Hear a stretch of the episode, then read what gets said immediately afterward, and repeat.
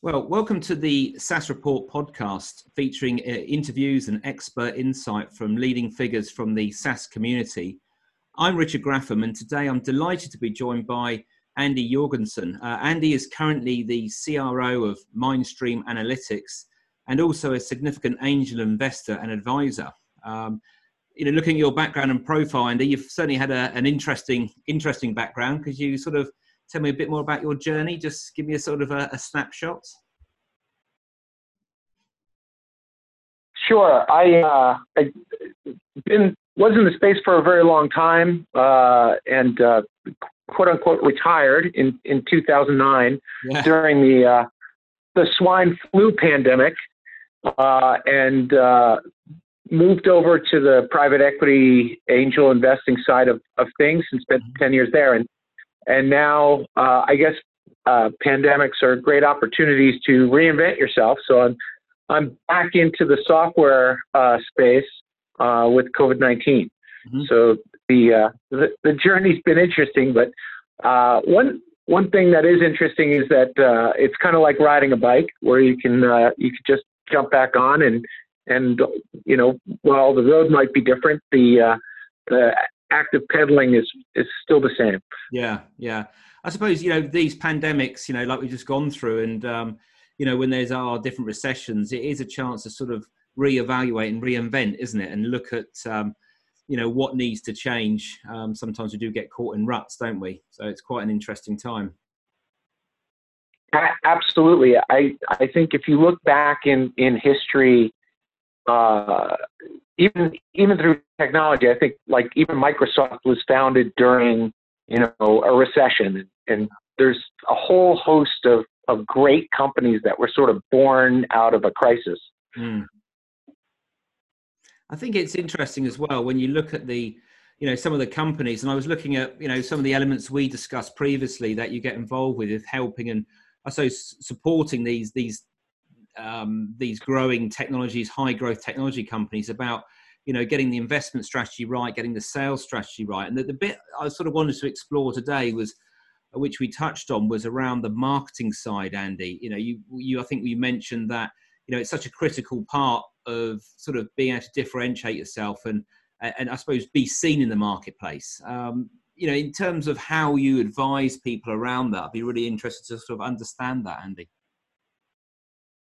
Sure. I, and I, I, think this is a, a great topic because um, very often uh, technologists know technology very, very well. Mm-hmm. Um, but the, the marketing side is one of the things that, you know, maybe they struggle with. Or uh, I dare say that I've seen some people uh, fall so in love with their technology that, you know, they think that everybody's going to love it once they get to see it. And when it finally gets out there, they don't understand why people don't love it as much as they do. Mm. Um, but I, I think there's there's two key elements, right? There there's the when you're starting out, um, and then uh, once you've kind of hit stride. So to elaborate on each, when when you're starting out, you want to think about uh, finding the person who has the, the greatest need uh, for your value proposition. Mm-hmm. And, and also, you want to find somebody who's a bit uh, gregarious and outgoing. And the reason is that if you are successful with them, they're going to be a promoter for you. Mm-hmm. You know, somebody who's an introvert who is just happy with your solution isn't going to shout it from the rooftops. Yeah. So when you're first starting out, look at your the potential targets and the one who you know speaks at conferences or is constantly posting on social media or uh, or just going to a lot of networking events.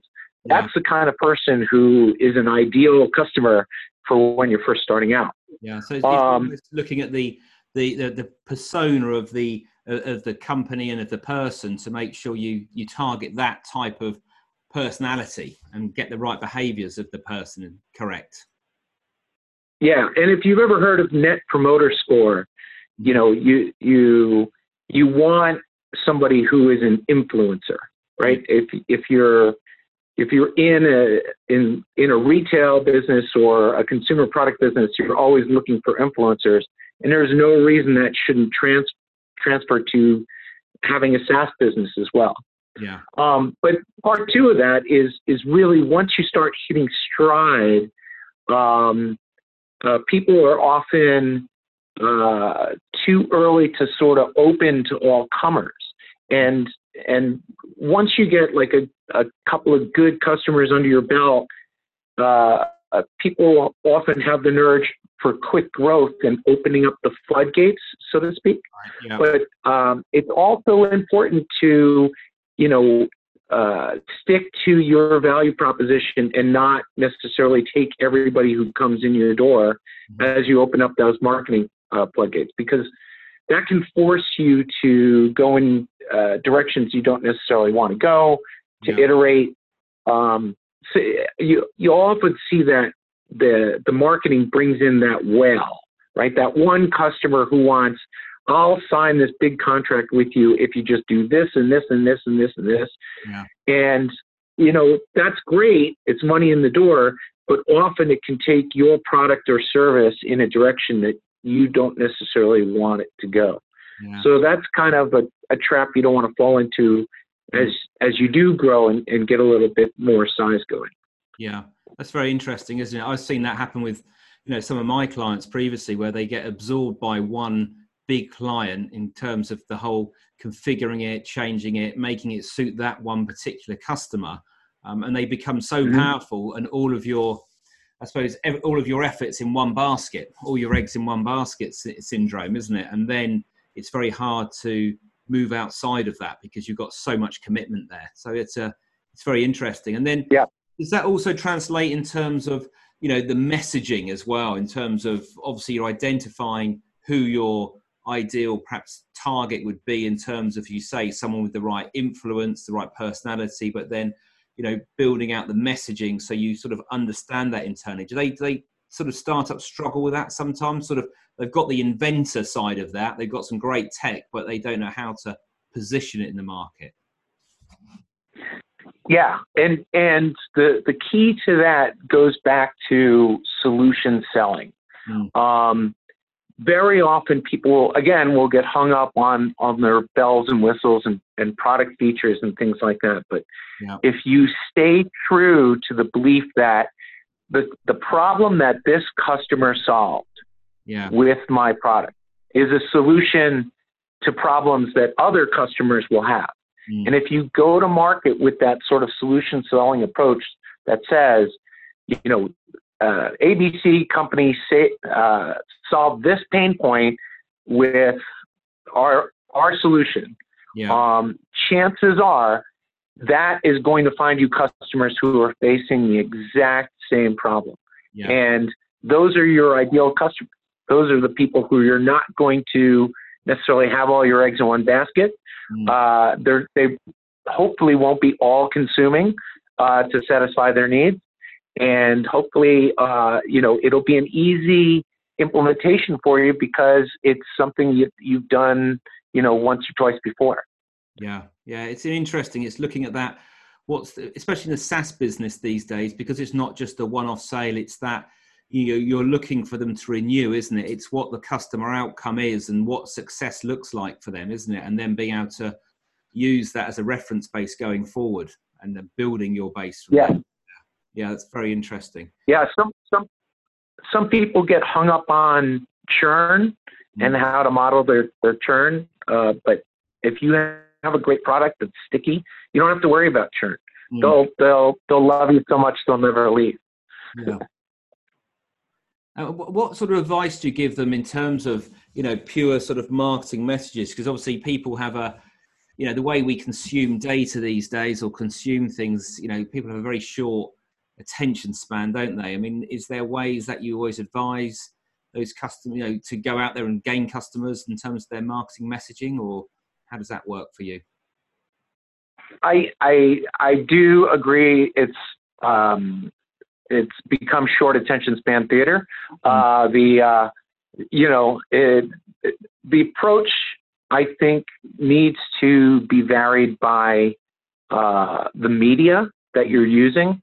Um, there, uh, there's um, there's definitely uh, a component of social media that if you can add uh, moving visuals, whether it be a short snippet video or sort of a moving picture or something like that, you can capture people's attention. Yeah. Um, but the the idea is is knowledge transfer of your value proposition. So you need a hook, right, to get them in, to make them want to learn more, to raise their hand to you and say, I would like to learn more about this. Mm-hmm. Um, and there's, again, you probably have less than three seconds to make that impression. Um, so, uh, you know, some people have, have come up with really catchy um, ways to do this. Uh, other people have just, um, you know, just kind of uh, thrown things in people's faces and um, and hope for the best. Yeah. I personally uh, advocate a sort of scientific method approach. Uh, you know, it, it can be on, beyond that classic A/B testing, mm-hmm. but if you find something that works, then uh, stick with that. Throw out the one that doesn't work, and then uh, do split testing on variations of the thing that was working. Yeah. Um, the, the idea is to get them into that knowledge funnel so that they're learning more and more and more. Yeah. And you want to take them from that three second soundbite to maybe a one minute long soundbite to maybe you know a, a, a 20 minute webinar and and take them further and further down the funnel um, and get more and more people involved. Yeah. So very often in this age of decision by committee, people don't think I'll, I'll just market to the same person over and over again. You want to think in the back of your head as you take them down that time commitment to get them to invite more people to the to the pie um, as as things go along, and that very very much helps you in that sort of decision by committee yeah. and it weeds out your tire kickers. Yeah, it's interesting, isn't it, as well with the with the with the companies to say the, the tech tech companies as well. You know, they know what they do so well, but then it's translating that back into something which the the uh, you know the layman can understand and, and positioning that right, and then having that the message, the marketing message through the business. So the sales guys are repeating the same message, isn't it? Rather than people make going off at their own tangents and sort of simplifying a, a very complex solution is quite a difficult task sometimes in terms of being able to position it out in the market so the, the people can understand it. That's a skill in itself. Yeah, and and the the thing that I will you know always fall back on is is uh, speak English to your customers. Well, not not uh, speak plainly. It doesn't matter what language you're selling in. Um, yeah. It could be it could be Hindi, it could be Spanish, it could be whatever. Um, but speak plainly to your customers about the value of your solution. Mm. If you get hung up on on technology speak, very often that doesn't necessarily translate to the business person. Yeah, yeah, and that's the classic Apple story, wasn't it? In all fairness, that's uh, how they reinvented themselves yeah. when um, when they, when they the second time round. So it does work, but no, that's Andy. That's very insightful. Uh, I think there's some you know really good um, tips and um, advice there within that that SaaS t- companies can take forward. So thank you very much for your time. If you know if anyone's interested in perhaps uh, reaching out, if they're a you know a, a, growing tech company, obviously you're still very much in that angel investor environment. Are you happy to for me to sort of share details in terms of LinkedIn profile so they can connect? absolutely. The, um, the the biggest takeaway that I, I, I will give them is that uh, uh, I I don't always respond right away on LinkedIn. Uh, sometimes it can you know it can take me a couple days, but just be patient. yeah, cool. All right. Thank you very much indeed, Andy. Thank you for your time, and look forward to uh, continuing our conversation. All right. Thank you very much for the opportunity.